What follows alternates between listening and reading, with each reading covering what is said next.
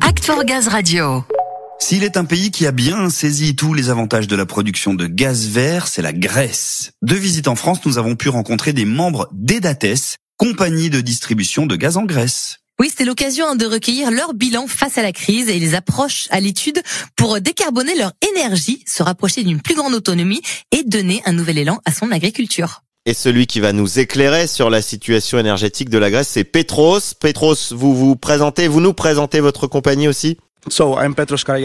Je suis Petros Karianidis, responsable du développement durable et du secteur institutionnel de EDASES. C'est la plus grande entreprise de distribution de gaz en Grèce actuellement et nous tenons à remercier GRDF de nous avoir donné l'opportunité d'être ici, à Paris, parmi tous les participants. Nous avons la chance d'acquérir des connaissances auprès d'une entreprise qui a une grande expertise et une grande expérience dans le secteur du biométhane. Quelle est la situation de la Grèce au niveau énergétique vis-à-vis de la crise qu'on traverse tous?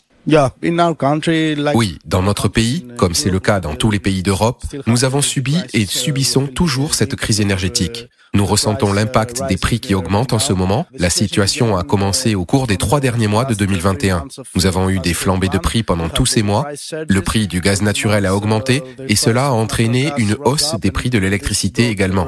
Mais je constate que les choses s'améliorent de mois en mois. Ces deux derniers mois, je constate déjà une baisse du prix du gaz. Vous pensez qu'il y a urgence à développer de nouvelles technologies pour produire du biogaz, par exemple? Oui, bien sûr. Le biométhane apportera un triple avantage à mon pays. Tout d'abord, il nous aidera à réduire notre dépendance aux combustibles fossiles et à atteindre les objectifs fixés par l'Union européenne. Ensuite, il contribuera à la décarbonisation de nos infrastructures de distribution en injectant un gaz propre dont l'empreinte carbone est quasi nulle.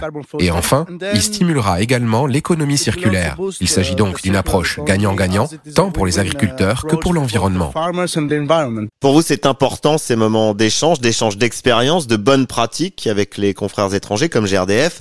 C'est peut-être une façon de développer aussi des partenariats autour de la réglementation ou des tarifs oui, vous savez, actuellement, nous sommes dans une phase très initiale en Grèce en ce qui concerne le biométhane. Nous manquons donc d'un cadre législatif et réglementaire et nous devons le développer.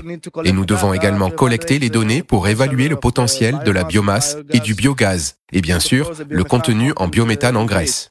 Ensuite, nous devons commencer par des projets pilotes, car nous n'injectons pas encore de biométhane dans nos réseaux, afin de disposer d'informations réelles sur les capacités d'injection et les détails. Mais la première première et initiale étape est de publier le cadre législatif approprié pour le biométhane, qui comprendra des mécanismes de soutien tels que le mécanisme que nous avons vu et que les représentants de GRDF nous ont montré hier et qui est appliqué en France pour déclencher des signaux de marché et établir un environnement sûr entre les institutions de financement et les investisseurs. Nous avons vu cela comme étant le cas en France.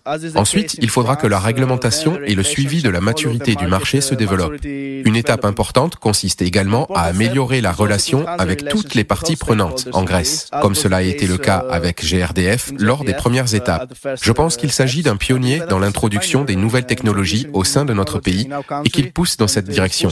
Cette formation approfondie d'aujourd'hui a couvert les principaux aspects réglementaires, économiques, commerciaux et techniques de la production et de l'injection de biométhane. et nous a donné l'occasion d'apprendre comment lancer le développement du biométhane en Grèce. Je pense donc que nous sommes impatients de poursuivre et de renforcer cette coopération avec GRDF et tous les autres distributeurs de gaz naturel, bien sûr, pour atteindre l'objectif commun de l'augmentation de l'injection de biométhane. En suivant votre exemple, nous pourrons atteindre les objectifs de la transition énergétique. Donc, c'est le début de l'aventure gaz vert pour la Grèce. Vous êtes lancé, c'est parti.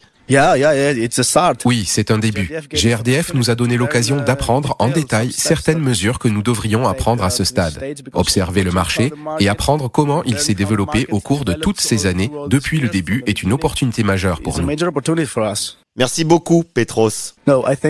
C'est moi qui vous remercie. Et nous vous remercions tous de la part de EDASES, tous les représentants de GRDF, les collègues, et j'espère que nous resterons en contact à l'avenir. C'est un souhait qu'on ne peut que partager. Merci encore, Petros. Voilà donc de nouvelles passerelles, des collaborations constructives hein, au sein de l'Europe. Merci infiniment à vous.